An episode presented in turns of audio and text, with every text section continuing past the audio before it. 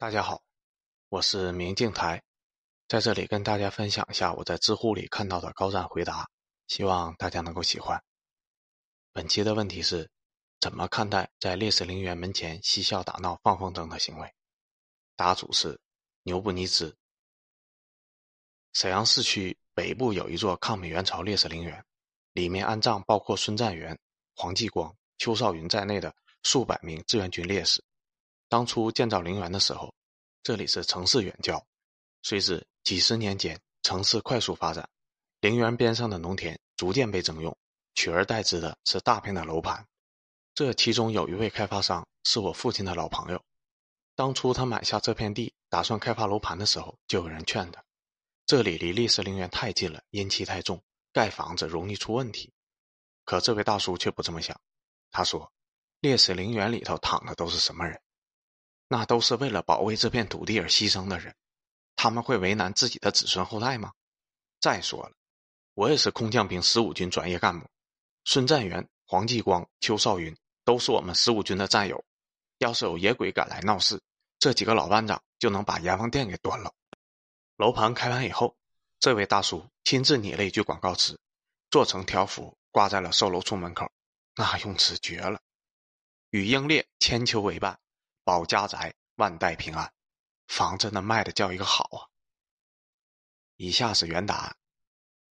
一九九五年暑假，恰逢抗战胜利五十周年，山东省泰安市为了挖掘红色旅游资源，邀请了众多参加过出来山抗日武装起义的老同志故地重游。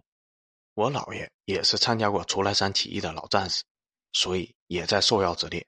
我当时正在放暑假，跟姥爷一起去了山东。当时邀请来的老同志有二三十人，大多数人都在解放后身居要职，但是，一听说当地政府要为老根据地建纪念馆，不顾年老体弱，毅然前往。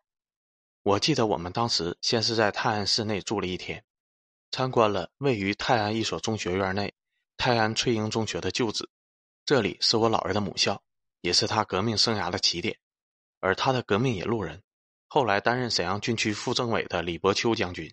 曾经在这里以教师身份掩护，开展地下工作。第二天，我们又来到出来山区，寻访当年的遗址。从山上下来后，到了一个叫梁庄的地方吃午饭。午饭期间，饭店的老板过来敬酒。交谈中得知，老板也是个退伍军人。老板和老人们的话题一下子就多了起来。饭店老板透露，镇子附近还有一处八路军的烈士陵园。老人们一听来了精神。纷纷表示要去悼念一下。烈士陵园位于镇子附近一个不高的山岗上，安葬了十几位烈士，估计是在同一场战斗中牺牲的。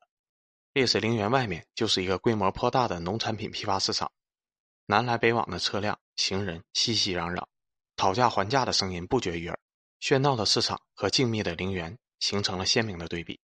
一个随行的当地政府干部带着几分愧疚和遗憾说：“我们一直想把这个烈士陵园迁走。”这地方太闹了，但是现在地方政府实在是没有钱。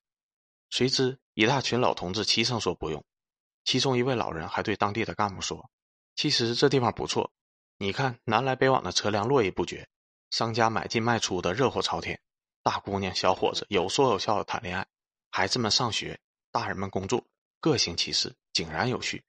我们当年革命为的不就是这些吗？我想烈士们。”这会儿看到这些，一定在坟头里面乐呢。后来不知道哪位老人提议买些韭菜来祭奠一下烈士，于是大家分头采购韭菜。九十年代的山东农村并不富裕，老人们买来的东西也仅限于酱肉、烙饼，还有些普通的农家菜。酒就是当地的烧酒。不知道谁还买来了一捆大葱和一碟煎饼，大家公推李伯秋政委主祭，结果老政委的一番话。把一大群老人说得热泪盈眶。李伯秋政委端着酒杯，对着烈士们的墓碑说：“同志们，现在摆在这里的东西，在当年我们想都不敢想，现在却是咱们老根据地这里的农民们随时都能吃到的东西。就冲这一条，我们当年吃的苦、受的罪、流的血，值了。